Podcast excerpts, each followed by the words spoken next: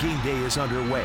This is the Wingstop Kickoff Show, presented by Clearwater Irrigation and Kohler Homes Windows and Doors. Live from Tailgaters Parking, here are your hosts, Hays Carlyon and Mia O'Brien. Good morning, Duval. Cool, crisp 46 degrees here at Tailgaters Parking, and of course, our good friends at Growlers Bar and Grill hosting the Wingstop kickoff show here just outside of TIAA Bank Field. Again, 46 degrees, at least according to my phone. And Hays Carlyon, ever the warrior, has short sleeves on. Let's go. It's time. Uh, enough uh, screwing around here. Uh, it's time to take down a good team in the Dallas Cowboys, and uh, we'll see if the Jaguars can get it done. But yeah, the sun's starting to peek out a little bit, so hopefully uh, it'll warm up a little bit. I've got uh, my son Jackson asking me for fantasy football advice. Buddy, you're going to have to wait. Uh, give me 10 minutes, and I will tell you all about Tee Higgins and Juju Smith-Schuster. But uh, as we go along here, it is uh, it is going to be an outstanding day here and uh, you can feel it. Mia, you were saying a lot of the the diehards are already out here, and, and that's fantastic. And it's going to be a sellout crowd. We haven't had that in, in quite some time. So should be an unbelievable environment and a, a, a, potentially great day for the Jaguars.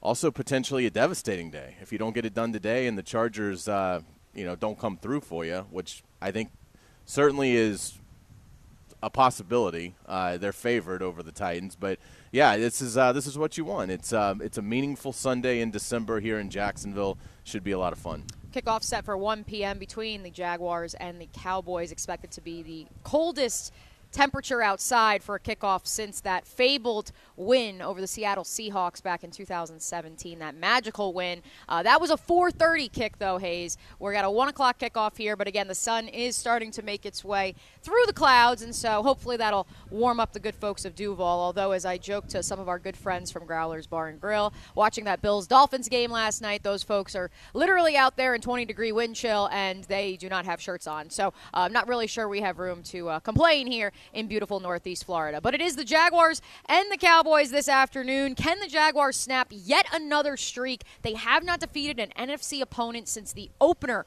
of the 2018 season. They will have another chance to do that against the New York Football Giants. excuse me, excuse me. They had they they did that against the New York Football Giants back in 2018. They will have an opportunity to do that, Hays, here this afternoon. Which, of course, they obviously were able to defeat and end a lot of other streaks so far this year. Obviously, last week against the hated Titans, they snapped a nine year streak of not winning in Nashville. They earlier this season snapped a streak of not winning in the state of California outside of the Oakland Coliseum. And so, can they snap another one here today against the Cowboys, who, for all intents purposes, are already pretty much locked up and in the playoff picture. And that's the that's the really critical part, I think, today for Dallas is what's the level of, of motivation. They they didn't play well last week against Houston, so you would think uh, in a in a victory they did win the game, but uh, you would think that they're going to come in here, you know, with that chip on their shoulder of you know we need to get back on track and we can't be satisfied with what what we put out there last week. But they're two games back of the Eagles. I just I, I guess they've got to have the mentality of they still have a chance to catch them. They still play them next week.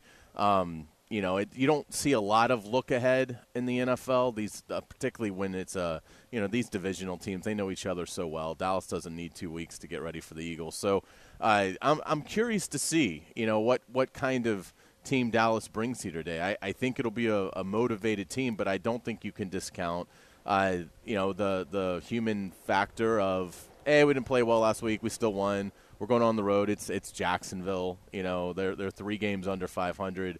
Uh, we've got a huge game next week, so we'll see. Uh, I'm very curious to see. I think it's a challenge for, for the Cowboys, but uh, for the Jaguars, should be no challenge. And, and Doug Pederson sort of laid that out this week, and you know they're they're playing for their lives, and they are. I mean, again, if if the Jaguars lose today and the Titans beat the Chargers, it's basically over.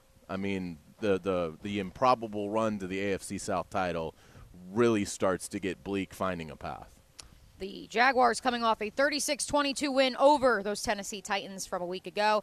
And yes, the Texans almost defeated these Cowboys 27 23, the final, though, thanks to a 99 yard touchdown by Dallas with under four minutes remaining in the ball game. It should be noted, though, Hays, and of course, excuse me, we're with you with you until 10 a.m. right here on 1010XL 92.5 FM. It should be noted, Hays, Dak Prescott threw his second red zone interception of that ball game that opened the door for Houston to potentially pull off the upset of the year in Dallas at Jerry's World last week. So, as much as we're looking at last week's result and saying the Cowboys are coming in at least riding somewhat of a high because of that dramatic victory, it didn't look so hot in the waning minutes of the fourth quarter for a while there, and their quarterback has come into question throughout the course of this season since returning from an early injury in the opener. Yeah, Dak Prescott's numbers aren't great. Dallas did a really nice job of, of playing with Cooper Rush when Dak was out. And, you know, you look at Dak's numbers 14 touchdowns, nine interceptions. That's just not very good in this day and age in, in football. You know, Troy Aikman might have taken that in, you know, 1992 with the way the game was played, but it's just not, it, it's not adequate now uh, if you're going to consider yourself an elite franchise quarterback. So uh, he isn't playing great. I still really think Dallas has a lot of attractive matchups in this game uh, as we look to uh, Cowboys versus Jaguars. But yeah, there's there's no doubt the Jaguars have the the better quarterback in terms of what is happening right now. I mean, we're not talking about career achievement. We're talking about over the last few weeks who is playing better, Trevor Lawrence or Dak Prescott, and it's not close. Uh, and that's not even a knock on Dak Prescott. There aren't very many quarterbacks in the league that are playing at the level Trevor Lawrence has been playing at and and that really becomes the key uh, in terms of this AFC South race. Yes, you're behind the Titans by two games, uh, but you've got the best player in in terms of Trevor Lawrence, and that's just what he is right now. That may not continue, but right now, Trevor Lawrence is the primo nuclear weapon in the AFC South, and that gives you a chance. And so today. It's an incredibly exciting day. Look, you got a short week. This is Operation Two Wins in Five Days and uh, you've got to lock in today. And if they can get the first one, boy, they'd have a lot of momentum going into that Thursday night game in New York against the Jets. Hays, you were in Nashville last week for that 36 22 win for the Big Cats. By all intents purposes, from what I've heard from you just now and heard from you throughout the week, that was not a flash in the pan. That is now, if you take out the Lions game, which in reality, Trevor Lawrence didn't have enough possessions and wasn't 100% to perform at a top notch level, that's now back to back performances for him of elite caliber. So my question for you is he, he has now surpassed the threshold. He he is there. He is in the top ten of quarterbacks in the National Football League by your measure measurements. I, I think so. I mean, you look at the season numbers, which would put him pretty close. He's 11th in rating at 95.4. He's tied for 10th in touchdown passes with 20, and he's ninth in yardage, 3,202. So the numbers would tell you he's right around the top 10 quarterback. But I think when you look at uh, especially when you compare him to some of the guys that are ahead of him. I mean, in in in those categories, I think you would take what Trevor Lawrence has done and how, particularly how he is playing now, uh, and and run with it. So yeah, he's to me he's absolutely he's a top ten quarterback in the league, and I think the way he's playing right now, he's top five. And again, he he does come across as a kid that has figured it out eh, over these last few weeks. That there's been whatever light that needed to turn on, if it was the Denver pick, you know, whatever moment in his career, whatever crossroads he had to go through, it seems like he's he's gotten beyond it and is the better player for it. And again, nobody's perfect in this league. You know, he's going to have more days where you know it's it's not his best, but he's also going to have moments if he's an elite player where he gets in the zone and he'll be in the zone for two months, and that's what you hope. You hope that he's about uh, you know just getting into maybe halfway through this and has a, another four or five weeks of, of outstanding football ahead of him. So what I'm curious to see is you know that's that's the Dak versus Trevor storyline, and I think at, least uh, if we're looking at the numbers, it favors Trevor at this juncture. But I'm curious to see, especially here today the Dallas running back attack of the two headed monster of Tony Pollard and Zeke Elliott versus a Jaguars run game that carried them during those trying moments for Trevor Lawrence throughout the course of this season, but really has not performed up to par the last few weeks. Last week against the Texans, the Cowboys team of Zeke Elliott and Tony Pollard, uh, 62 yards for Zeke Elliott and a touchdown. 42 yards on 10 carries for Pollard. He also had a touchdown. But on the flip side, they allowed 114 rushing yards to the Houston Texans, 78 of those to one Dameon Pierce, uh, and then also 36 to one Jeff Driskel. So a good day for the. Uh, Florida Texans out there yeah. uh, at Jerry's World. Could have used him yesterday. But that is an area, and we're going to talk with Coach Dave Campo, our head coach, of course, on XL Primetime and here at 1010XL, the former head coach of the Dallas Cowboys, coming up in a little bit. Coach Campo has continued to tell us throughout the week, Hayes, and the various Cowboy guests we've brought on have reiterated it, if there is an area that the Jaguars can exploit for the Texans, it's the interior of their defensive line, but they need to be able to get that running game going. And it's been questioned whether or not Travis Etienne can really be effective between the tackles and if the Jaguars have a running back that can really ground and pound you. Yeah, it's a great point, Mia. And, and again, you know, Doug Pederson very adamant about that this week. I, I thought that was interesting because he sort of de-emphasized the importance of the ground game, you know, particularly earlier in the year.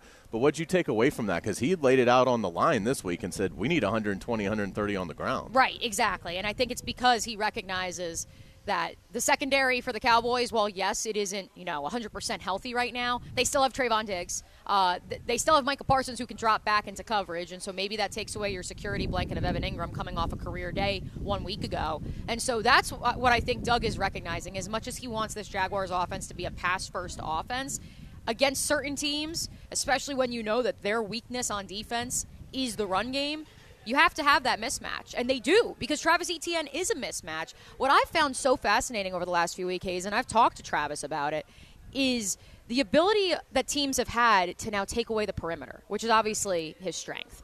Um, what I find interesting about it is listening to the sounds of the game from Jaguars.com, knowing that Derrick Henry, the Titans running back, is a in between the tackles, bowling ball coming up the middle. But listening to the Jaguars defense saying we need to take away the perimeter from him, he wants to go outside. We know that's what Travis Etienne wants to do. The fact that they acknowledged and noticed that with Derrick Henry says to me everyone in the National Football League knows Travis Etienne wants to get out there. Just do you have the horses to stop him? And so, uh, you know, I, I, think the Ravens did. Their linebacking corps is elite. The Titans did not. Uh, they had a bunch of lack for lack of a better term, a bunch of uh, walk-on fringe guys uh, who later uh, tweeted through it um, about getting stiff armed by Trevor Lawrence playing linebacker last week. But they too were able to hold Travis Etienne to under 40 yards on the day, and so it's it's going to be interesting to see how they get this run game going. Obviously, the offensive line is critical is a critical piece to that, and for as much as they lead the National Football League with six games not allowing a sack this season. At times over the last four weeks, Hays, in terms of the run blocking scheme, I think it's been there. It's just a matter of why is it not clicking like it was those three games back to back to back in which Travis Etienne went for over 100 yards. Yeah, and, and I think it will today. I think Etienne's going to have a big day. Uh, like you said, he's due, and, and I think he's going to get going. Uh, so I'm, I'm really intrigued to see uh, what he can do today because this really, I think, has the opportunity to be Etienne's game. And uh, I tell you what, we got uh, we got some activity here. We got some Jaguar flags coming in. All right. It's starting to pop, and uh, it's uh, it's going to be a lot of fun. So uh, what a game! Tons of storylines. Uh, we're going to continue to dive into it, but uh, it's starting to starting to pep up here at Tailgaters. I like what you say. A lot of Jaguars flags. That's right. Since I had people all week asking me, "Well, you think it's going to be more Cowboy fans or Jaguar fans?" Look, the Cowboy fans they bought their allotment. They bought those folks that sold their tickets earlier in the season, but I know dozens of people that were scrambling this week to get those single ticket entry the single uh, seat tickets. 125 bucks. Now we got standing room only sections at the bank. 125 bucks a pop. People are paying it because they want to see what potentially could be the biggest game that the jaguars have had since 2018 i mean it, will be since the new england game in 2018 so you're talking about four years and change uh, and uh, so it has been a while. And uh, again you get a sense too do you feel this? You get a sense that the fan base believes they're going to overtake the Titans. That, that, that it's going to come down to week 18 here, and that the Jaguars are going to sweep the Titans, and Trevor's going to be great and send the Titans home, and the Jaguars are going to be hosting a playoff game. I mean that, and I got to I got to be honest, I kind of feel that way. I'm worried about the Chargers because anytime you need to rely on the Chargers, they let you down. But from again, we talk matchups from a matchup standpoint. There should be a lot they love against the Titans. I mean, they should watch the film, the Jaguar film, and I mean salivate over the potential of what Justin Herbert and those weapons can do to the Titans. So, uh, you know, not only it, Justin it, Herbert. Did you see that Titans offensive line oh, last oh, week? Yeah. They're saying statistically could be one of the worst offensive lines that has ever stepped foot on an NFL field. It looked it. I mean, I, I was shocked at how poor the Titans looked. I thought the Titans would win. I picked the Titans and was shocked at how far uh, they have fallen off uh, since the last time we saw them in person. So uh, anyway, it could be a, a huge day and, and, a huge month for the Jaguars, and you know we're we're certainly thrilled to be able to document it. Absolutely, and not to mention Hays. There's a lot of folks, especially over at 1010XL headquarters, that I co-host a, a daily show with that believe the Titans, regardless of what the Jaguars do, if that team that was on the field at Nissan Stadium last week, if that Titans team is who we see the next three weeks, they could lose out. The Jaguars could afford to lose a game if they win the other two, and that Sunday, January 8th, still means everything for this Jaguars team. But of course, first they must take care of business here on this fine Sunday against the Dallas Cowboys. We are live from Tailgaters Parking, Growlers Bar and Grill. We are with you till 10 a.m. Duval. We're going to say hello to the voice of your Jacksonville Jaguars, Frank Frangie, coming up next on the Wingstop Kickoff Show, brought to you by Kohler Homes and Clearwater Irrigation.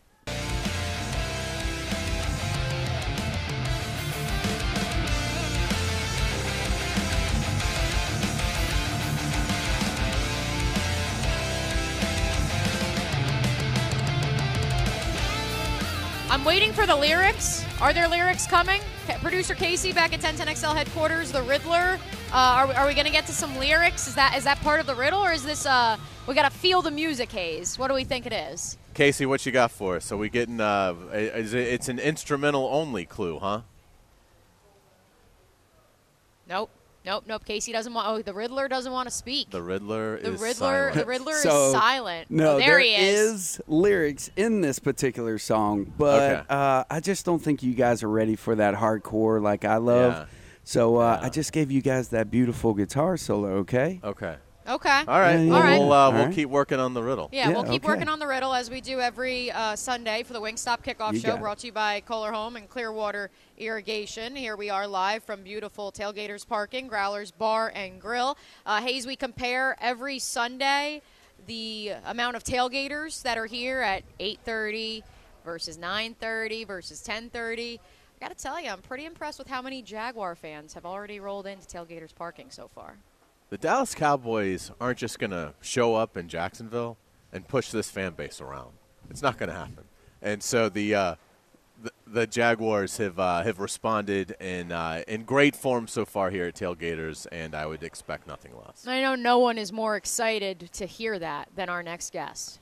Now, another interview on the Farah and Farah phone line, brought to you by the accident attorneys at Farah and Farah. Duval's own, the voice of your Jacksonville Jaguars, Frank Frangie here. Lifelong Jacksonvillian. Frank, how big is this one between the Big Cats and the Cowboys? We'll keep it plain and simple to start right here on the Farah and Farah phone line. You kidding me? I've been tailgating in the. I'm in my driveway, Mia. You kidding? We're all tailgating. I've had mimosas, bloodies. I've been tailgating since about 5 a.m. So uh, of course it's gigantic around here. Good morning to you and Hays. And uh, uh, yeah, I think it's uh, uh, the biggest regular season game around here. Certainly the one with the most energy. Since uh, I think we've all said it since that New England game in 2018, we haven't had one feel like this. Um, there's all the talk about how it's sold out and standing room only because of the Cowboys fans. I don't think that. The Giants fans uh, came in, in volume, the Ravens fans, the Niner fans last year, but those games didn't sell out. This one sold out because I think after the opponents bought a ticket, there'll be a lot of Cowboys there today. I think the Jags went back, Jags fans went back and bought the rest of the tickets. So, uh, uh, me, I think it's going to be crazy, and I can't wait. I can't wait to get down to the ballpark today. Frank, there's so many storylines, so many matchups. What's the one that you gravitate the most towards in terms of what's going to determine the outcome today? I think somehow, some way, you can't let Tony Pollard and Ezekiel Elliott control the game, Hays. And you're right. There's a lot of them, aren't there? There's a lot of subplots here and a lot of storylines. But if they can somehow, the Jags have been pretty good at stopping the run. That's been uh, of a defense that's been shaky. That's been the best part about that defense. And if they somehow can make Dak Prescott throw off schedule, that to me is how they'll win the game. I think I think Trevor Lawrence is going to be okay. I know they really rushed the passer. Uh, I mean, think about this: the Jaguar sack leader Dawuane Smoot got five. The Cowboys have four guys with that many or more. So the Cowboys get after the pass. But I will tell, you, and I know everyone says the Jags have to run the ball a lot. My gut tells me they're not going to run it a lot. I, the, the Jags, I think, are a pass first team. I think that's who they've evolved into for whatever reason. I think they're a better passing team than running team, despite that handful of games that Travis Etienne had earlier in the season together. So in my mind, the Jags are going to have to throw it a little bit. The key is can they make the Cowboys throw the ball, Hays, when they don't want to throw the football. Dak Prescott's been just okay this year. I think that's the key to the game for Jacksonville.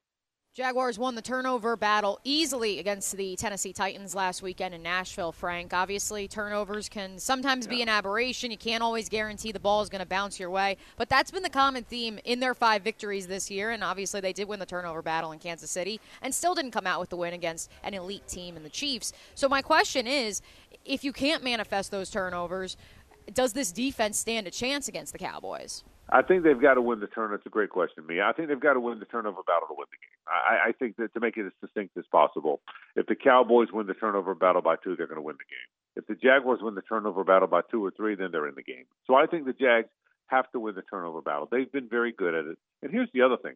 They've got to score after those turnovers. That's what they did last week. Not only did they get the turnovers, but they took advantage of them. They had more points off turnovers last week than in a game they've had in a long, long time. So it's not just get the takeaways, but it's but it's also make it hurt. Look, Dak Prescott's thrown nine interceptions. He only played eight games, so he has been careless with the ball. And when he's thrown interceptions, to the point I made a moment ago to Hays, when he's thrown interceptions, it's been third and long, third and twelve, uh, second and long when they choose to throw the football. They are not great at that. As good as the Dallas Cowboys are, look, there's only five teams in the league with double-digit wins, and they're one of them, so they're very good but they've got some stuff that isn't great. They don't have great receivers. CeeDee Lamb's a fantastic receiver. Uh, Dalton Schultz, the tight end's having a nice season. But there's not much else out there. Now, they they signed T.Y. Hilton. He's not going to factor in this game. So they want to run the football, Mia. You got to get the ball away. And uh, Frank Dalton Schultz has uh, certainly got the potential to, to be a, a, matchup problem as well. What do you think about the tight ends uh, on both sides today? Yeah, Dalton Schultz is certainly caught. He's got 41 catches. He could he could be a problem, but, but again, that doesn't concern me as much, as them running the football. Uh, will Evan Engram have another big game? Let's hope, right? Here's one thing we figured out, and I talked to Doug Pederson about this this week. I mean, specifically about it because it's interesting. The three straight weeks, the different Jaguar receivers had a hundred yard game. Zay Jones had the big game, 145. Then 109 for Christian Kirk. He's had a bunch of those. Then last week, the gigantic game for Evan Engram, uh, 162 yards. So I wondered, do they game plan one guy? Because Mia, you've asked me a few times, who's the key guy this week? And we're guessing do they game plan one guy? And I, and I, even asked Doug to take me through that a little bit, and he said it doesn't really work like that. He said there's there's a first read and a second read and a third read, but they're all in there. They're all in every game plan, and it's on Trevor to figure out which guy has the weakest matchup, right? Which guy has the guy or or the plan to stop him is the least effective, and it's Trevor's job to kind of identify that, and he's done a great job of it. So, Hays, to your question, is this the game that's that Evan Engram has a big game? Maybe, maybe. Uh, if you ask me, I think uh, I see the ball in space a little bit. I wouldn't be surprised if Travis Etienne catch a lot of passes. I think he'll be involved in the game. I don't think he's going to run the ball as much as people would like. But I think both tight ends, both teams could use a tight end a lot. But it wouldn't be surprised. I wouldn't be surprised to see the running backs a little bit more active than that. I really would. A couple more for Frank Frangie on the Farah and Farah phone line. Let's stay with that run game on the Jaguar side of the ball, Frank do you believe that in terms of in between the tackles, in terms of being more of a ground and pound attack, that that's what you need against a Cowboys defensive front that perhaps the interior is the deficiency and can the Jaguars match that knowing that Travis Etienne only 32 yards on the ground a week ago and has struggled as has this offensive line in the run game the last few weeks. You know what, Mia, I, I do I do believe and agree with what Doug Pederson said that you can't have you got to have more running yards than they had the last few games. I, I agree with that. I think generically speaking, you have to have that. I don't know though that they're built for that right now. I, don't know that that's how they're built right now. I think the Jaguars have developed into a team with an elite quarterback. I really believe that. I I think I think Trevor's an elite quarterback. I don't know that you have an elite running game yet. So even though the let's say the let's say the Chiefs were playing the Cowboys, right? Well, the Cowboys' weakness is run right at them. Well, the Chiefs don't run right at you either. So I think I'm not saying the Jaguars are the Chiefs, but I think they're built more that way. I think they're built to run first and then run, or I'm sorry, to pass first and then maybe run draw plays or spread plays after that, after you've established the pass. So I don't think you run right at the Cowboys. I, I just don't see that today. Maybe it'll happen. I think when that happens too, the teams that really run the ball, and again, we talked about the Cowboys. They have two good backs, two physical backs. They alternate them almost evenly. I just don't think that's where the Jags are. So, no, I don't. I don't sense this is a game where you where they're going to run it a lot. I just you think you'd like to do that. I just Mia, I just don't think that's how the Jags are built right now. I really don't. And if they don't run it a lot, it puts a lot of pressure on uh, Cam Robinson and Jawaan Taylor. Frank, how do Boy. you feel like they'll hold up against a, a Dallas pass rush that's probably the best in the league? Boy, that's the gigantic thing. And it Hays, I mean, that's the thing is if you got to throw it a lot, can they tee off on you? That's why there's probably going to be some screen passes. That's why there's probably going to be some quick game. Look, I think the Jags tackles have been pretty good, but I agree with you that the, offensively, uh, you asked me what the key to the game was earlier. The key matchup, I think the key matchup, and I still believe is stopping that Dallas Cowboy run. I think that's the key. But yeah, when the Jaguars have the ball, can Cam Robinson and Jawaan Taylor hold up? That that's that's the big thing. Well, they really get after the pass. Micah Parsons is such a good player. You know, some people in the Jaguar building think he might be the best defensive player in the league, but there's other guys with a bunch of sacks too. You know, they get after the passer. Here's another thing too. You can't get behind these guys. If you get behind them when they know you have to throw, that's a problem. So you have to kind of stay ahead of the the sticks on when you have the ball, and you have to stay even on the scoreboard. I think that's a big part of it. No, that's that's a huge thing. Is whether or not those offensive tackles can block that Dallas pass rush. I think it's a big, big, big part of the game. You know, one other thing about the game, I know you guys have talked about this. Mia, you were talking about it when we got there. That, that there's already more people tailgating, and you can already kind of feel it. I'm real interested in how the energy affects this game. Think about this now. The Cowboys are used to the energy. They they sell out their 100,000 seat stadium or whatever it is every game. Cowboys fans show up when they travel every game. The Jaguars haven't had that. So A, does it make them nervous? Do they not respond because it's a different setting for them and they're too tight? That's a bad thing. Or B, do they find an- another level of energy? Do they get so inspired because they don't get it very often that, that it affects positively how they play? Don't you guys think that's a gigantic part of this game? Is the energy in the stadium and, how, and who that affects the most? Absolutely, and it could go either way um, because Yeah. we do see plenty of Cowboy fans. We know they're going to be there. That's inevitable at this point in time, not just because teams love to hang out here in Northeast Florida and visit TIAA Bank Field, but because it is America's team. Um, it's just the nature of who the Cowboys are, Frank. Um, one more for, for. Oh, go ahead. No, let me just. And, and, and let me interrupt you, but let me let me find a- another thought of what you just said. So yeah, there's a lot of Cowboys fans there, but the Jaguars have seen that. You know, I mean, the Jaguars play. The Giants looked like it was a Giants home game almost. The Ravens had a lot of fans there. Every time you play the Steelers, it's like that, uh, and every everybody else plays the Steelers. Remember the 49ers game last year? How how many fans were there? The Jaguars have seen that, and while you're struggling, that happens but they haven't seen their fans match it, Mia. You know what I mean? The Jaguar fans are going to match it this today. There's not going to be any empty seats. When's the last time there was a game there where there's you say sell out, but you can always look at the pockets and there's pockets. There's no pockets today. So I I, I think that's my point. It'll be new for the Jaguars. Go ahead.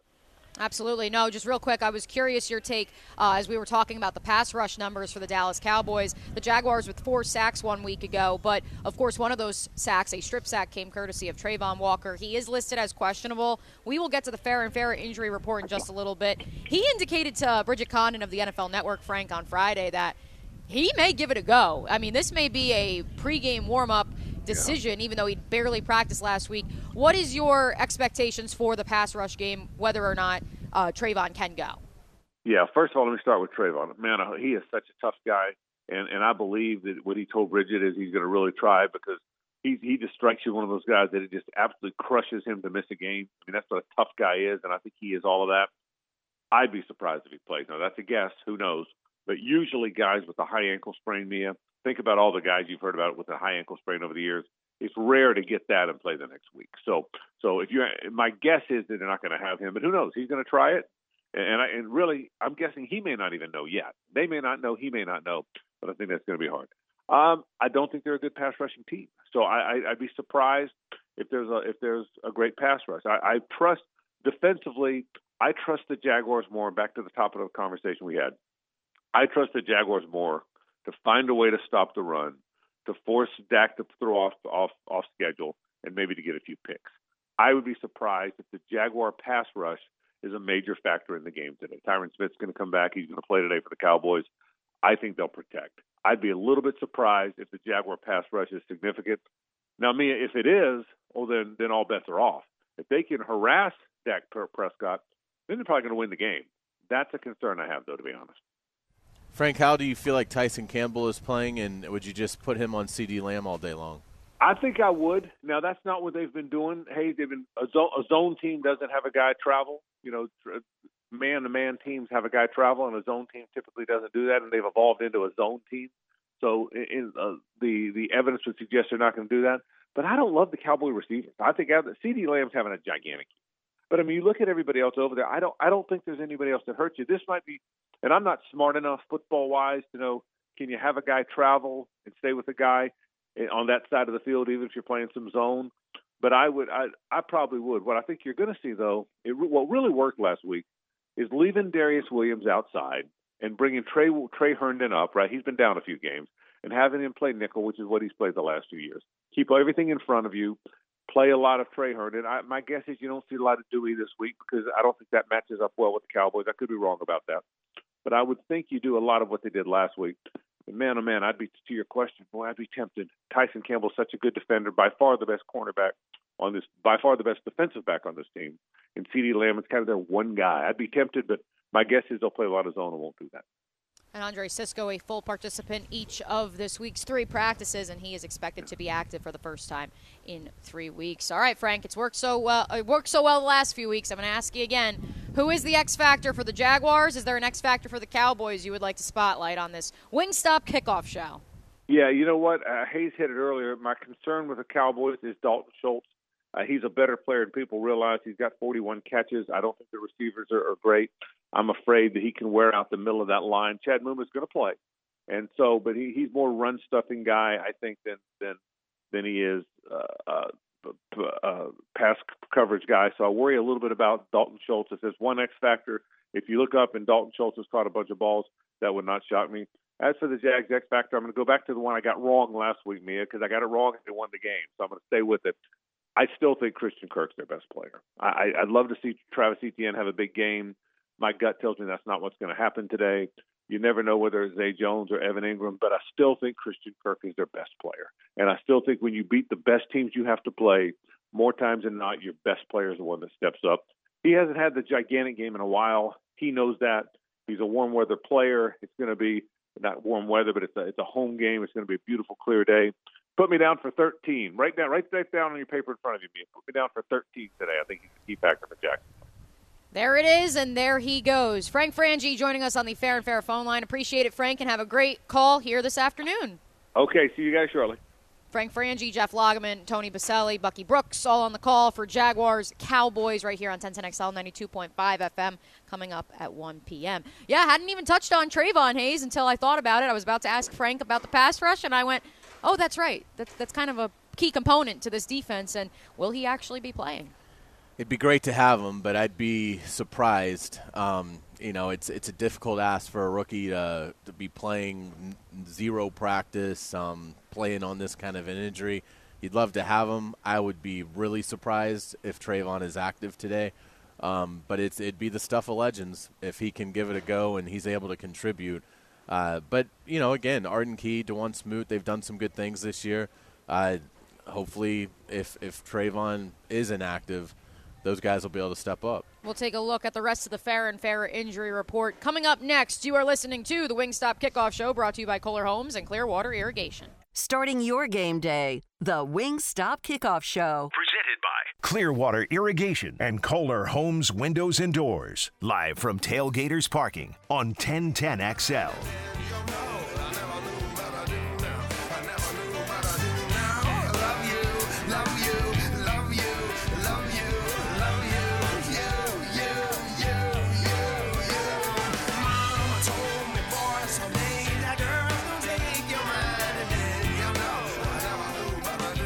right, so at least we got lyrics. Yeah. So we can play with. There was something about boys and girls. And love. So I'm so. wondering if uh, producer Casey Dobson, the Riddler, is uh, making a reference to the Cowboys, Cowgirls. Uh, yeah. maybe that's maybe that's part of the riddle. Maybe Casey thinks that the Jaguars are going to win today, and there's going to be a lot of babies conceived in Jacksonville tonight. I don't know. We'll see. You guys hey, might be overthinking it a little bit, but I like where your head's at love is all around us. There's Cowboys fans and Jaguar fans that I see under one uh, Jaguar tents in particular that are living in perfect harmony. Uh, they won't be at 1 o'clock today when the Jaguars do host the Dallas Cowboys here at TIAA Bank Field. We are coming at you live from right outside there at Tailgaters Parking and Growlers Bar and Grill. We're going to say hello to our friends from Brackish coming up in just a little bit. But before we get to all the fun and the Duval donkeys of the world, uh, let's first hit the Farah and Farah injury report. The personal injury attorneys of Farah and Farah present this injury update. Farah and Farah. Jacksonville. Protecting you and your family since 1979. Hays, it goes without saying this is the most loaded injury report we have seen from the Jacksonville Jaguars all season long. They have six players listed as questionable for this game, although five of them did practice and were limited on Friday. Those five players quarterback Trevor Lawrence still struggling with that toe injury, Darious Williams and Brandon Scherff both with abdomen injuries, which I found fascinating. Chad Muma, who did not play one week ago, still working his way back from the ankle injury, and then Andrew Wingard, who I, I think his shoulder popped out. I never actually confirmed that from the looks of it last week against the Titans. Hays, he did re-enter the game, but he was limited throughout the week with that shoulder injury. And then, of course, the one player that did not practice all week but still is listed as questionable for this game is number one overall pick from this past April's NFL draft, Travon Walker. Yeah, it is. Uh, it's a loaded report. I would think you're obviously you're going to see Trevor Lawrence. Uh, I think Scherff Muma or be, will be active. Um, I think I think Travon is probably inactive, and I, I do. I think Frank brings up a good point about Wingard, who's playing out of his mind. Uh, and and again, that interception he had last week, that's a tough play because you're not expecting that ball to be on you that quick. I mean, and he the, read the, it all the way. Read it all the way. The receiver, obviously, you know, there was a miscommunication with the receiver and Tannehill. But to secure that catch, there's not a lot of DBs in the league that uh, I think can make that play. I think that would have been a, a, drop for a lot of defensive backs. So a big play for, for Andrew Wingard. But I do wonder with the shoulder and with the matchup if uh, if he's inactive today. We'll see. Um, but uh, but yeah, hopefully of the guys that are questionable, they'll have the vast majority of them. And uh, you know, again, Trevor Lawrence. What what can you say? I mean, what he was able to do last week. You know, not really practicing at all until you know late in the week, and then having that kind of performance. Uh, I mean, just unbelievable. And if they've got Trevor Lawrence, they've got a chance against anybody with the way he's playing right now. That matchup with Andrew Wingard, I've been thinking about a lot all week because, yes, I agree. He doesn't match up athletically with a lot of the playmakers on this Dallas offense. But at the same time, we saw him used in that three safety look to stop the run against the Ravens so heavily three weeks ago, and so or two weeks ago or three weeks ago, yes, uh, at the end of November, November 27th. So my question, Hays, is whether or not maybe we will see some of that three safety look, knowing that Tony Pollard and Zeke Elliott, yeah, they're going to run the ball. I I love that look. I mean, I, I think it plays to the Jaguar strengths when they're able to go to it. And again, the you make a good point. The matchup dictates that. Uh, you're going to have Cisco back, so that's a boost. Um, and so, yeah, if, if Wingard is able to go, if he's active, then you know you would like to see that package out there because – again, Zeke Elliott is uh, gets some criticism because he's been surpassed by Pollard, but you're still talking about you know when you're when your second back has run for 716 yards, 4.2 average, nine touchdowns, and that's your second best running back because Pollard's at 894, 5.7 yards a carry, and nine touchdowns. Yeah, I mean I think Wingard just and again he's a sound player. Uh, he plays the run well, and, and he has just been outstanding. Look, you don't beat the Ravens without him, and he certainly was a part of getting the momentum back from the Titans after they opened up the game last Sunday with uh, with a great start. Travon Walker sort of got it all going with the strip sack of Tannehill, but that interception that that Wingard had was a huge play in that game. So uh, you'd, you'd love to have him. I'd love to see that look uh, I think it helps negate some of the uh, deficiencies that the secondary has. Meanwhile, only two players officially listed on the injury report for the Dallas Cowboys, that being the rookie tight end Jake Ferguson out with a concussion, and then defensive end Dorance Armstrong limited throughout the week with an ankle injury. He's officially listed as questionable. But the other name that you don't see on there, Hays, is Terence Steele, the right tackle for the Dallas Cowboys, who tore his ACL one week ago, and so he obviously will not play in this game. It'll be curious to see with Tyron Smith, the perennial Pro Bowler and All Pro, coming back for the first time since his injury suffered in August, whether or not he will be as effective and at an elite level as he was last year at the left tackle spot. And then, of course, the ageless wonder the one, the only Jason Peters moving over to right tackle for the first time since 2005. Yeah, and again, this is one of those matchups that I think is a concern. I think uh, you worry the Jaguar pass rush hasn't been great this year. It, it, was sensational last week, but as you mentioned, Tennessee has just a woeful offensive line, and so uh, that's not going to be the case today. So if Dak Prescott has time uh, that that is a concern. And uh, again, it's it's a big reason why you know the Vegas boys and girls have the Cowboys as the favorite here. Uh, so th- I think that is a, a, gigantic issue today for the Jaguars. Are they able to affect Dak Prescott at all? Uh, because if, if they if they don't, it is. It, I just think you're looking at Dallas scoring in the mid 30s. That is the Farah and Farah injury report, and now it is time for our keys to the game. Now the keys to the game. Brought to you by Instant Keys, fast, professional, honest locksmith service. I do want to go back to the injury report a little bit for my first key to the game, Hays, which is Dorance Armstrong is obviously not a name you know a whole lot about when you think of the Cowboys and their pass rush, but I do think that they're, they are as much as Micah Parsons is the, is the headliner. You hear about DeMarcus Lawrence as well. They are definitely one of the deeper pass rush defensive line units that we've seen, and so therefore, in terms of pass rush, anytime one of those guys goes down, that affects the whole. And I think the same can be said for the run game, which has been susceptible, as we've talked about. And of course, our head coach, Dave Campo, who's going to join us in a little bit, he told me that throughout the course of the week. And so I think he, he verbatim said to me, and I'm sure he'll say it again losing Armstrong if he can't go is a bigger loss than people realize. And so that is where, while I agree with you and Frank, and maybe, you know, the Jaguars aren't going to change their identity to go against the Cowboys, they are still going to be a pass first offense. I do think if you can run the ball, if you do find a soft spot in that defensive front, you're going to have to keep hitting it time after time after time because not only is this about exploiting a weakness for Dallas, but it's also about controlling the clock, which, if you look at the Jaguars' five victories, time of possession was critical in each of them. I, think it's an excellent point. To me, it's it's what this game should be. I understand that the nature of the program is going to be pass first, but Travis Etienne is ready for this, and and again, it absolutely is the weak spot of Dallas's defense. Just run Etienne. I, I, and I get it. Trevor Lawrence is playing great, and I'm not trying to suggest that he isn't or that you know they need to protect him. No, it's not about that. It's just about Dallas just doesn't match up well stopping the run, and you've got a player in Etienne that I think is deserving of a chance to say, look, we're going to put a lot of this game on your back. You know, go help us win this eh, you know, contest. And so I, I'm I'm very curious to see what Doug Pederson's approach is.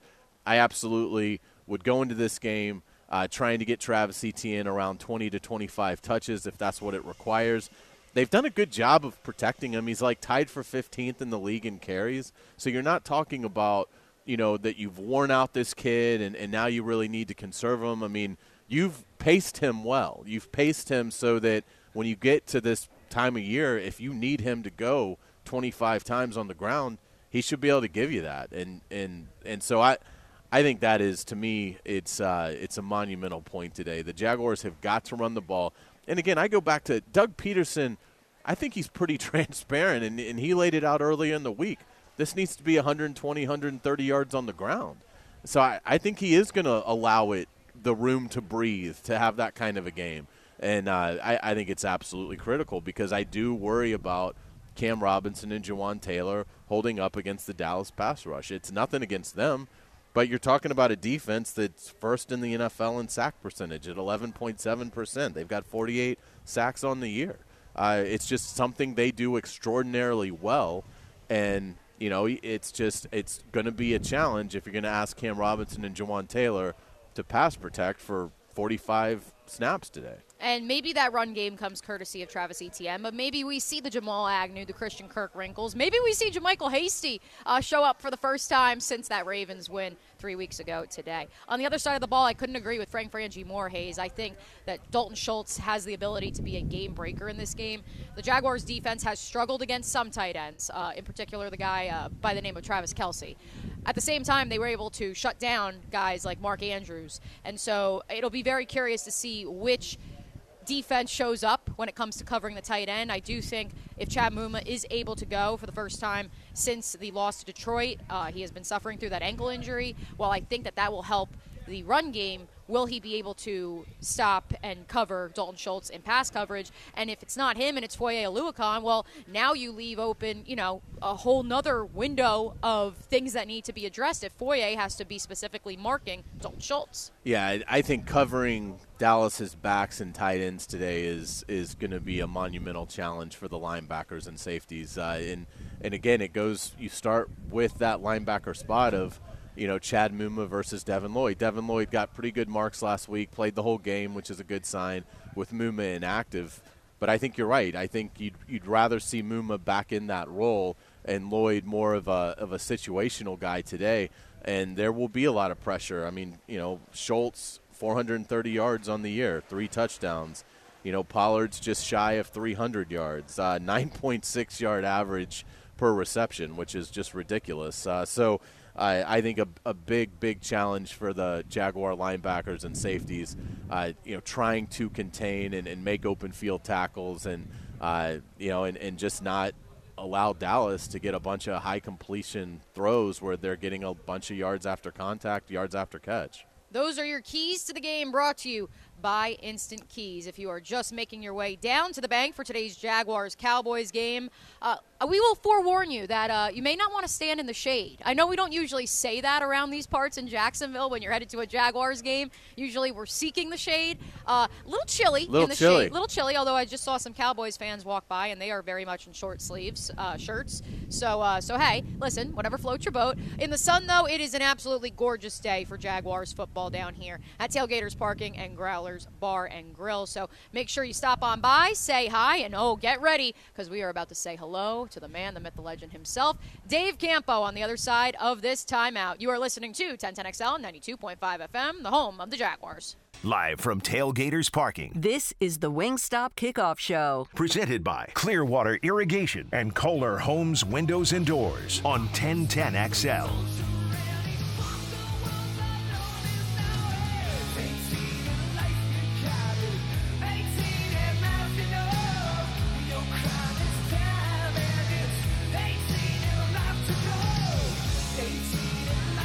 This is going back to you guys' hair metal Fridays. I right know. I feel like we're listening to a big hair heavy metal Friday on XL Skid Prime Row, Time. 18 in life. All right, 18 in life. Interesting. That's our latest riddler, riddle from the Riddler back at 1010XL World Headquarters. That being producer Casey Dobson. All right. I so- mean, it feels like it's been 18 years since the Jaguars beat a team from the NFC. I don't know if Yeah, that 2018, 2018. Uh, I would say it feels like it's 18 degrees out, but I promise you it's not. If you're just making your way downtown to TIAA Bank Field and Tailgaters Parking and Growler Bar and Grill, which is of course where we are bringing you the Wingstop Kickoff Show. It's not 18 degrees unless you're in the shade. But hey, there's lots of sunshine to go around, so make sure you come on out. Of course, support your hometown Jaguars and say hi to Hays Carlyon, myself, and Graham Marsh. Now, we say hello to a very, very special guest.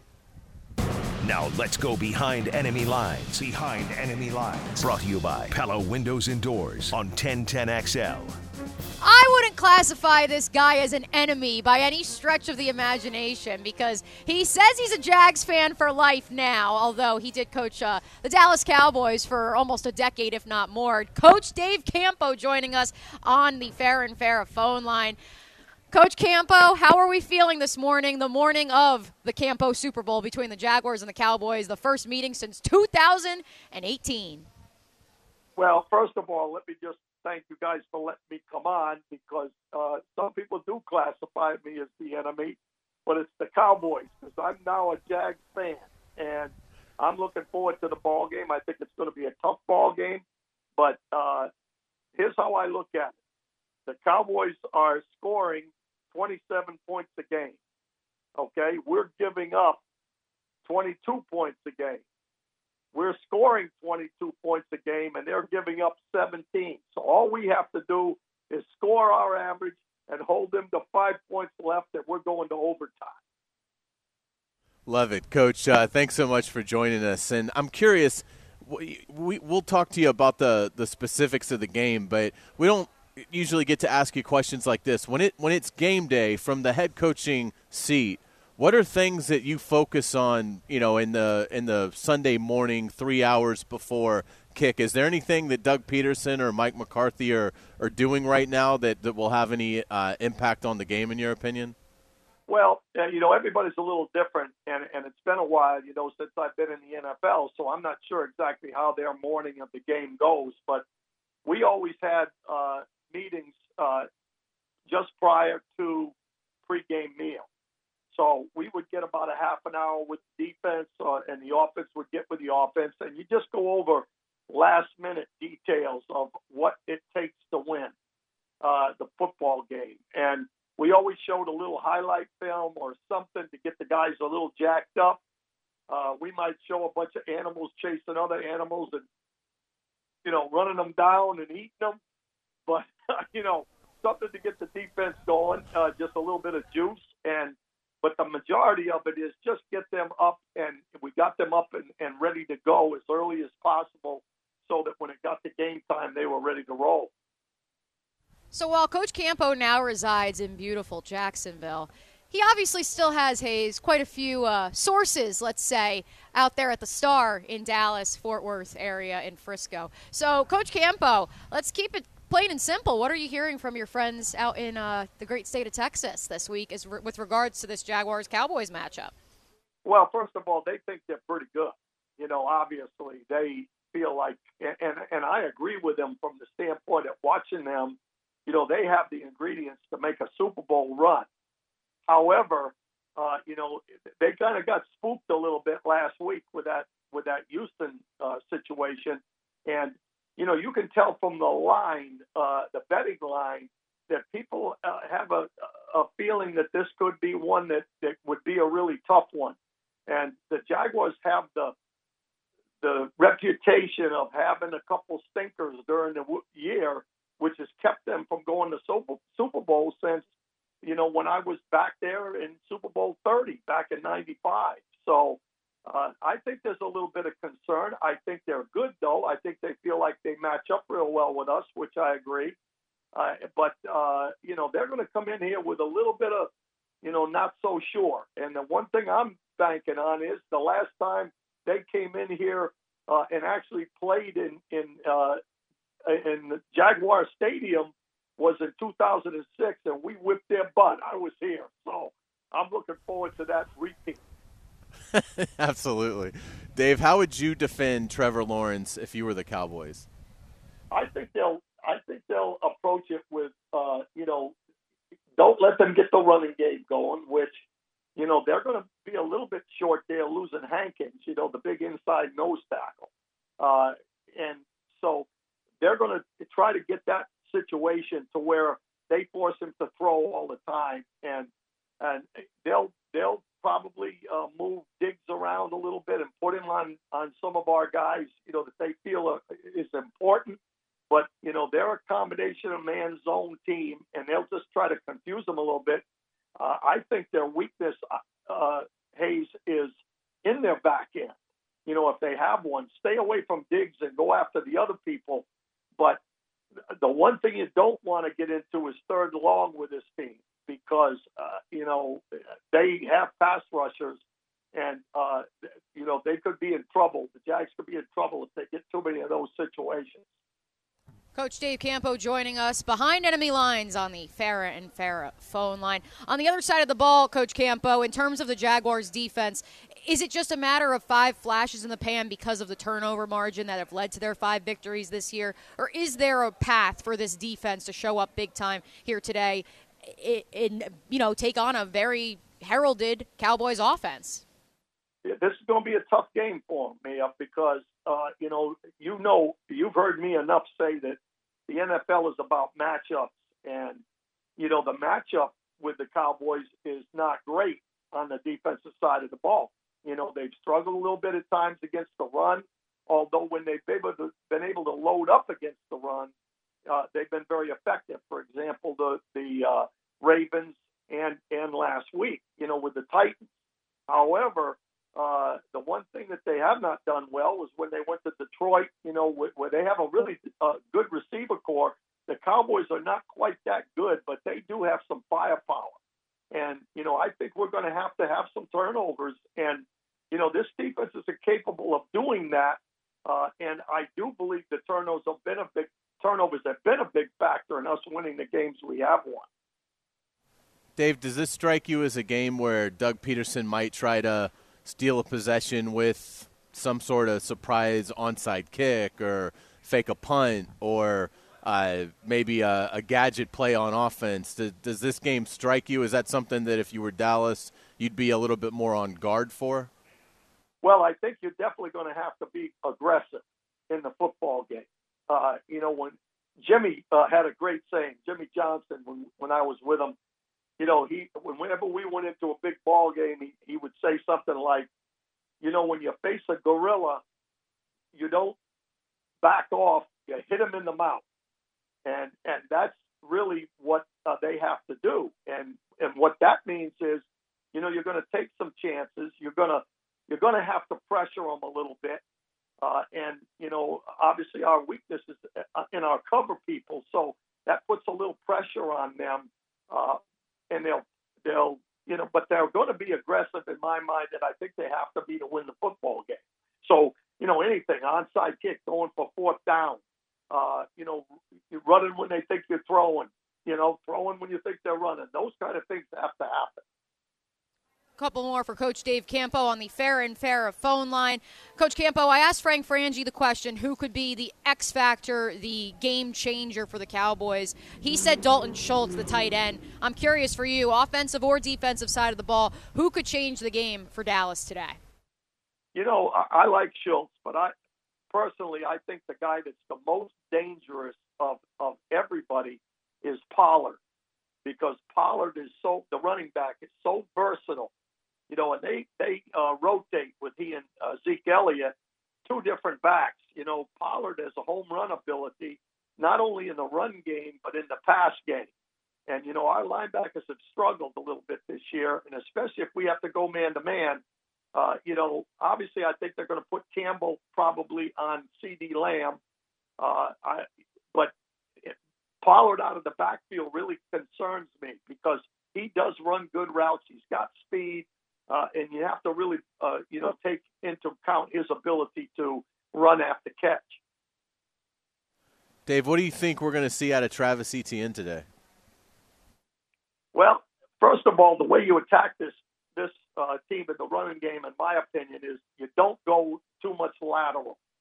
You know, and that affects uh, Etienne a little bit because you know that's his game, his speed. Uh, but at the same time, he hits the hole so aggressively. The one thing the Cowboys do is they they don't read the run and then and then rush the passer. Hey, they rush the passer and play the run off of that, which creates seams in the defense. And if you scheme them and run some traps and some things where you're pulling the guards and you know kicking people out and creating seams, uh, Etienne hits the hole as fast as anybody in the league. So I think they're going to have to do that, and and I really think they can run the ball a little bit because of that, as long as they don't get too many tackles for loss. And that's you know that's they've got to do a job up front and create some creases. You know they're they're 21st in the league against the run on defense. So uh, I think there's some some opportunity there to try to keep themselves out of third and long. All right, Coach Campo, before we let you go, let's take a trip back down memory lane send some good vibes into the universe uh, here in Duval County. Take us back to that 2006 Jaguars win over the Dallas Cowboys. Well, for me, there was some uh, some different uh, situations involved because you know Parcells replaced me as the head coach of of the Cowboys. So when he came in here, it was my second opportunity to go after him, and we went after him, and we and we won the football game you know, listen, anything can happen in the NFL. You know that. It doesn't matter who's playing. It just depends on how well you play that day. And, you know, in my mind, I, I feel like it's going to be a close game. And if it's a close game in the fourth quarter, you know, anything can happen. Dave, what do you think? Uh, get your opinion on another game that we're going to have to monitor right after uh, the Jaguar game ends. Uh, Tennessee and the Los Angeles Chargers. What are a couple things you're you're going to be watching in that game, and how do you think that game will go? Well, I think the Chargers have some firepower, you know, which puts the pressure on the Titans for sure. Uh, I think they're a good football team. The problem you have is that's the kind of game that Tennessee wins. When their back's against the wall and you don't think they're going to win, they have a tendency to win. I don't think the Titans are that are a, a really great football team. I think they're they're a you know a good football team uh, that things have to go well for them. I, I like the Chargers in the game, but you know, again, I'm a little bit concerned the way the Titans uh, uh, have a, a tendency to win those kind of games. But they do have to go out to the West Coast, which is not an easy thing. So I'm I'm counting on the Chargers winning that game. We'll be monitoring that game. That one comes up later on this afternoon after the 1 o'clock window, which features the Jaguars and the Cowboys. Final question, Coach Campo. Can we get your score prediction for the Jags and the Cowboys? Uh, you guys are going to be mad at me, but I'm going to say the Cowboys 27 and the Jags 22. I think All they're going to have a hard time. I think they're going to have a hard time controlling that that offense. The point? Hey, listen, as Hays said, there's only five teams in the NFL that have already reached double digit figures in the win column. So there's a reason that they have 10 wins on the season. We'll see if the Jaguars can stop them from getting their 11th. Coach Dave Campo, appreciate you as always, Coach. Can't wait to see you in the press box and, of course, on the fifth quarter right here on 1010XL and 92.5 FM. Thanks for calling in. You got it, guys. Thanks a lot for having me, and I'll see you in the press box, Mia. And hey. Hey. Thanks, Dave. Appreciate him. Dave Campo, former head coach of the Dallas Cowboys and then an assistant coach here with the Jacksonville Jaguars. You get him every Tuesday and Thursday on XL Primetime right here on 1010 XL and 92.5 FM brought to you by Beaver Chevrolet. So, Hays, we have our weekly segment with Brackish coming up. Something tells me I already know mm-hmm. what fabulous drink we'll be making with the folks from Growler Bar and Grill. I think we've kind of figured something out here. We may have. We Yeah. got it. We got to see though, because we got We got to keep it going. Big gotta test today. Ride the streak. Today Yeah. is a big test between the Jags and the Cowboys. We'll see if the Duval Donkey can keep the positive vibes flowing. You are listening to 1010XL 92.5 FM. It is the Wingstop Kickoff Show brought to you by Kohler Homes and Clearwater Irrigation. The Wingstop Kickoff Show, presented by Clearwater Irrigation and Kohler Homes Windows and Doors on 1010XL.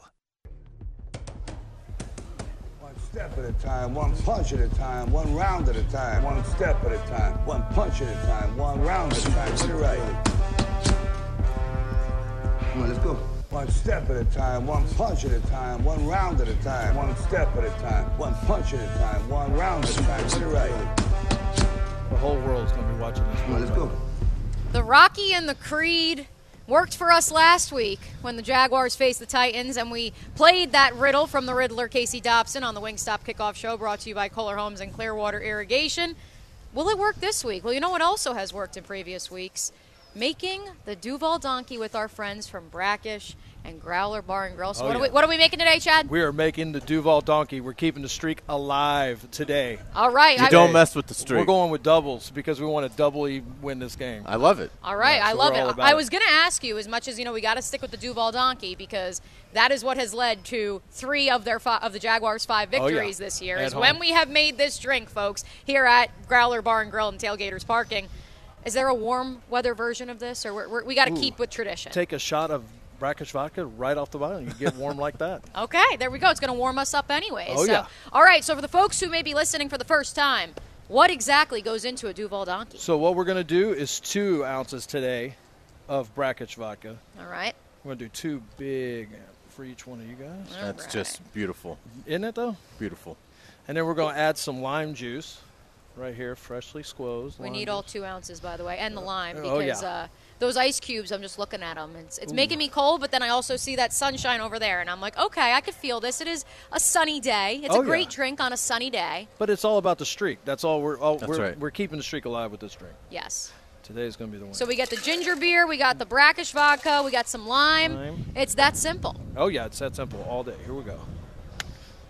Here it is. Perfect. It is. I do love these cups as well. The nice little plastic brackish cups, and uh, it doesn't feel too cold. I love it. It's that. nice, right? It's very refreshing. Insulated almost. I know. Hey, Thank li- you, sir. listen, like Chad, like we were joking off before we started this show. Uh, considering up in Buffalo, they didn't have shirts on in 20 degree weather last night. We will That's a- take our brackish vodka on a sunny day. Look at this man go. Woo! He shows Bring up. it, Dallas. Hays Carlyon shows up in short sleeve shirt, and now he's downing his brackish vodka and Awesome. his Well uh, done. his Duval donkey. Well done. Remind us again, where can folks get some brackish vodka? Uh, Total Wine, Golden Ox, and Shore Liquors. Our, And of course, right here at the Growler Bar and Grill. Our thanks to, of course, the good folks over at Brackish uh, for always making this segment possible and for uh, coaching us through and getting us and the Duval Donkey on the air and hopefully ready for a Jaguars oh yeah, victory. bringing home the win today. Let's do it. Awesome. Appreciate it, Chad. One more segment to go on the Wingstop Kickoff Show brought to you by Kohler Homes and Clearwater Irrigation. We will head into the Jaguars locker room and a whole lot more. You are listening to 1010XL 92.5 FM.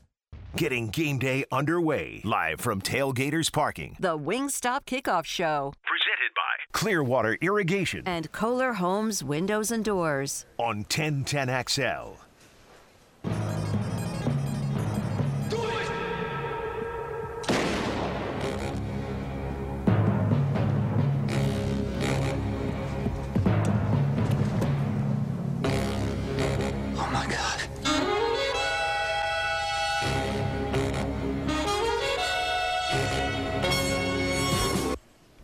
You got that one, Hays? The, the last riddle of the Wingstop Kickoff Show brought to you by Kohler Homes and Clearwater Irrigation, courtesy of the Riddler, Casey Dobson. We got we got that reference. I think the I think the Riddlers got us this time, Mia. Is that I, Mission Impossible?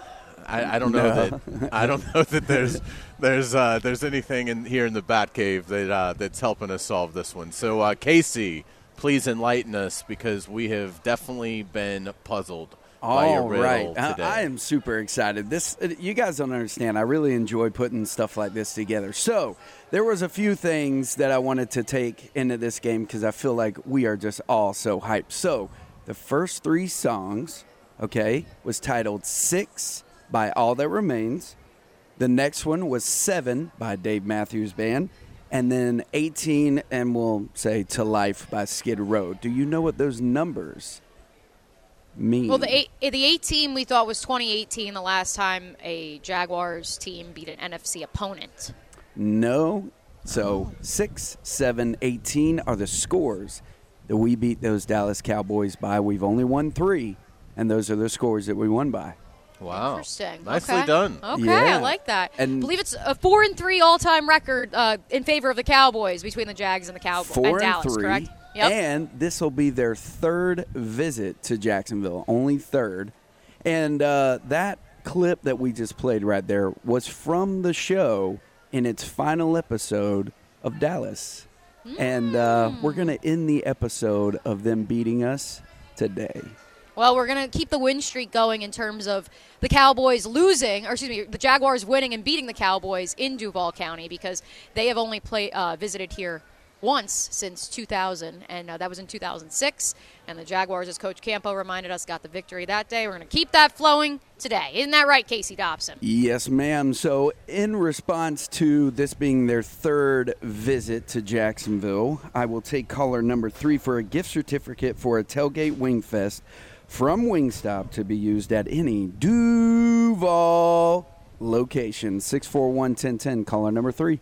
That was a seamless transition if I've ever heard one. What a guy, what a guy. And of course, those Wingstop locations all over Jacksonville. And our thanks to our good buddy Justin over at Wingstop for powering the kickoff show here on 1010XL and 92.5 FM. Well, Hays and Casey, I will tell you this. Went to the Jaguars locker room this week, did a bunch of interviews. You could catch those on the 1010XL YouTube channel. And I said to a couple folks in PR, I was like, who would be a good kickoff show interview for this week. Who's a guy that maybe we haven't heard from a lot, we should be hearing from for this matchup in particular? And they said, knowing full well that while Micah Parsons is everywhere, he's here, he's there, he's everywhere.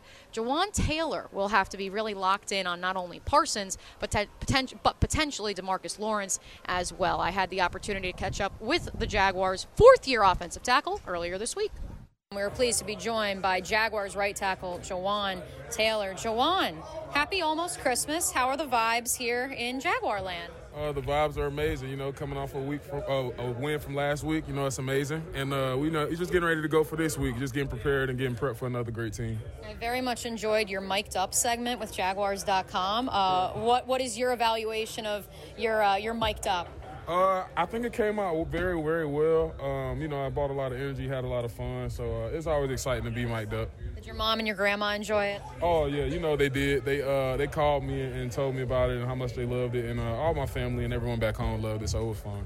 Absolutely. Well, speaking of uh, your family, your family here within the Jaguars for you as you look now 13 games into the season, how would you evaluate your performance and this team's performance? Uh, I think the performance has been really well so far. I mean, you know, we're not where we want to be at yet, but we're just trying to be more consistent with our play and, you know, just be, be consistent week in and week out and just try to put together wins every week.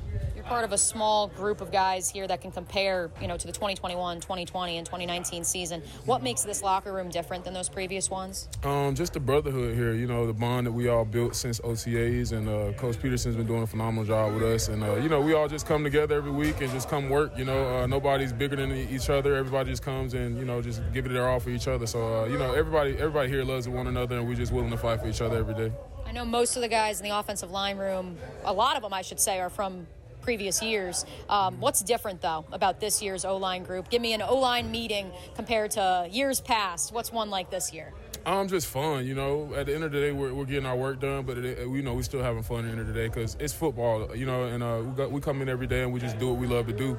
So uh, you know, we bring a lot of energy in the O line room, and you know, we, we get our job done and we just have fun in the meeting while doing it. Tough assignment this weekend. That's part of why I think uh, our good friends in PR were hoping I'd get to talk to you today. Yeah. Uh, Micah Parsons, when I say that name, what's your reaction? Uh, phenomenal. Uh, you know, he, he's he's very dynamic in uh, what he does and his craft. And you know, uh, for him to be so young, he has such a bright future ahead of him in this league. He's going to be a, a, great talent in this league for a long time. So, you know, we got our hands full. Every team has their hands full every week he comes into town. So, you know, we just got to be ready to go for him.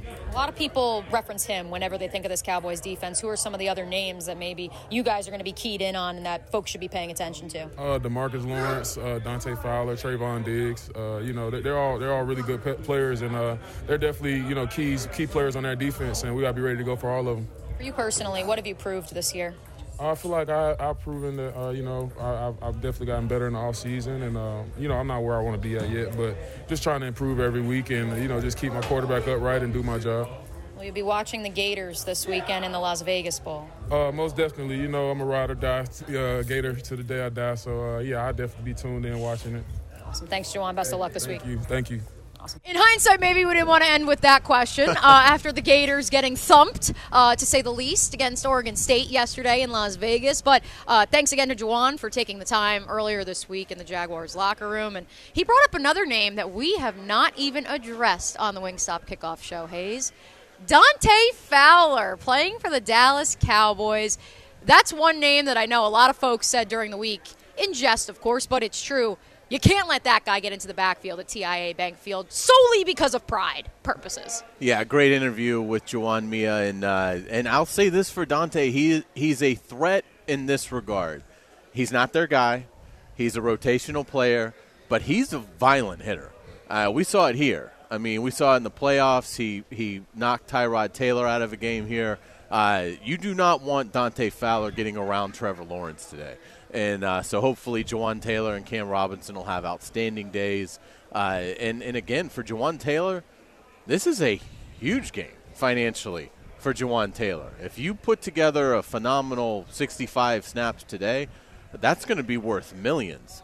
And uh, and so it's uh, he was he was the perfect player to talk to because probably stands to gain the most mm-hmm. uh, if he plays well today, and, and vice versa if, if it doesn't go well.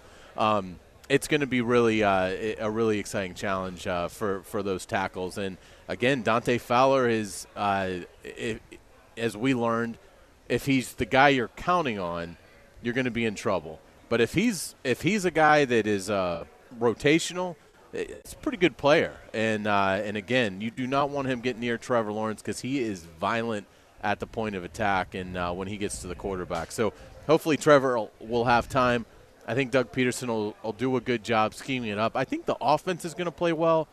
I just have a lot of reservations about the Jaguar defense in this matchup today. Couldn't agree more. I do think Trevor Lawrence is going to have to get the ball out as quickly as he did against the Colts week two. I think that's going to be another key to the game that we missed in our instant uh, keys to the game brought to you by Instant Keys. So I think that's going to be really crucial. But Hays, we've talked a lot about Micah Parsons.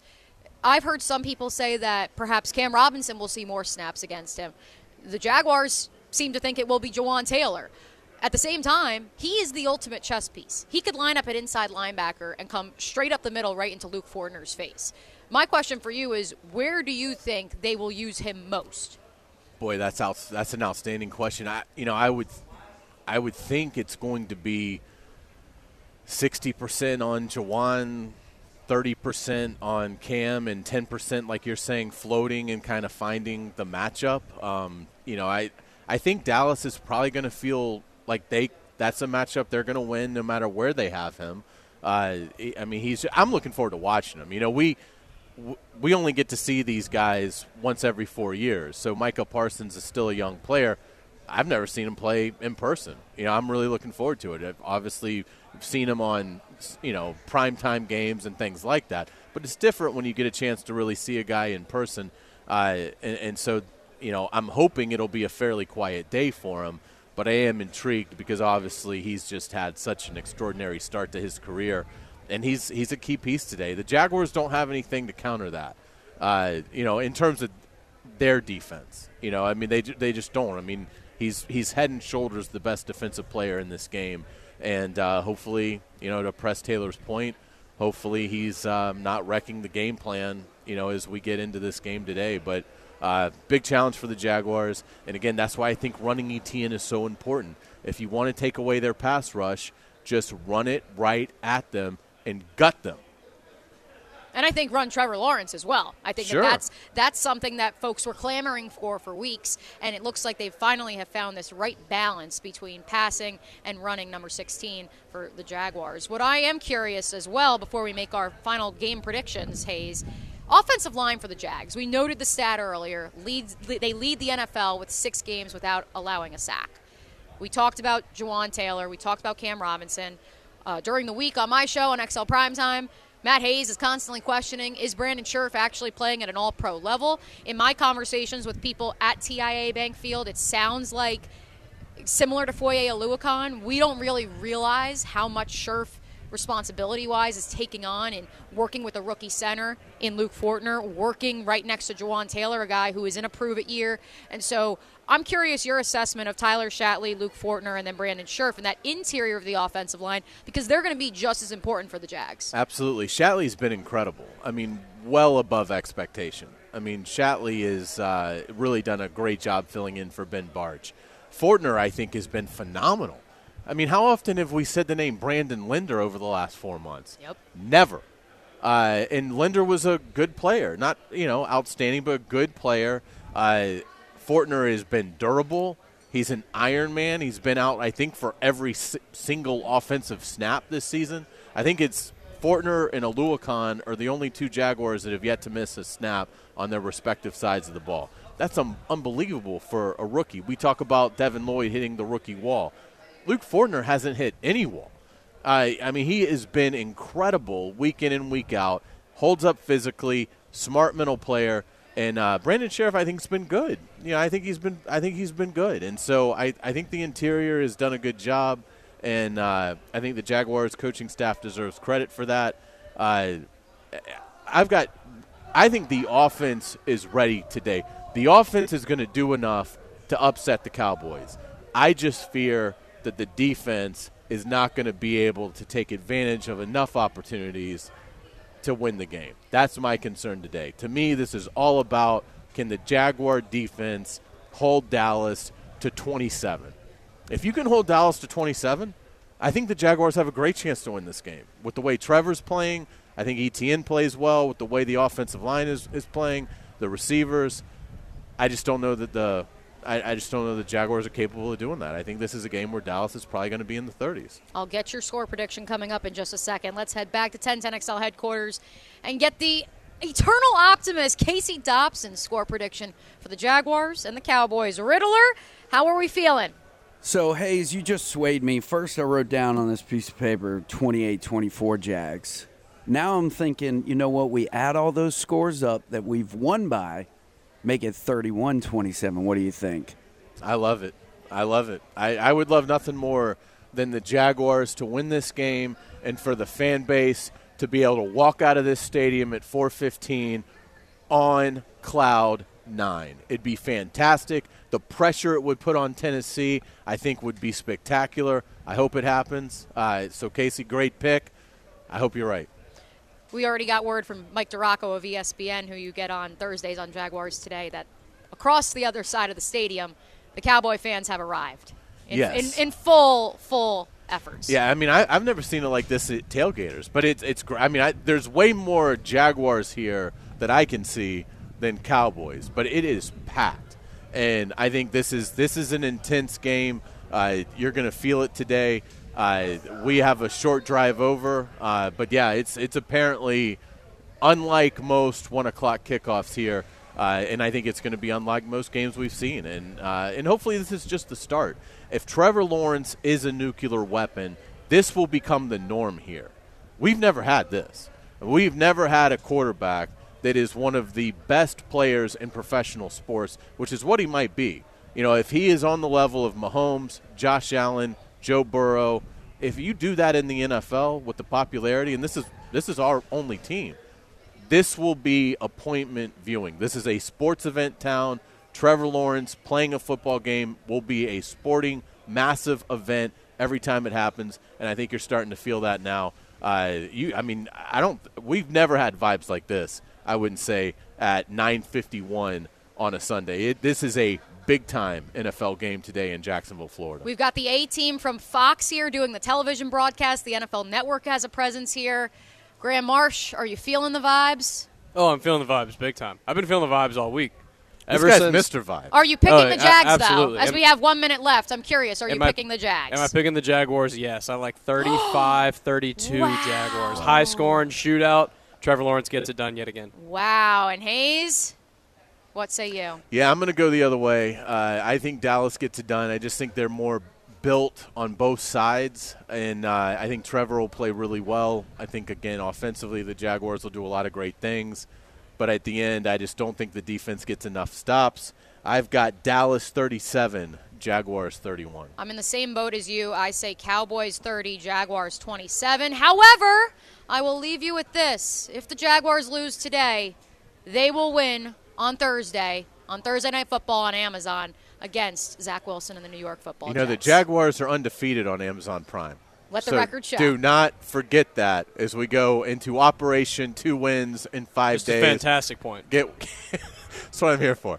Get one today, get another one on Thursday night, two wins in five days, and put all the pressure on the Tennessee Titans, who want no part of coming into this building in Week 18, having to win the game to win the AFC South. Our thanks to producer Casey Dobson. Our thanks to everyone back at 1010XL headquarters. For engineer extraordinaire Graham Marsh, for Hays Carlyon, I am Mia O'Brien. The Publix Tailgate Show with JP Sexton, excuse me, JP Shadrick, Brian Sexton, Mike Dempsey, and all of their friends comes up next on Jaguars.com as well as right here on 1010XL and 92.5 FM. Until next time, we'll catch you later.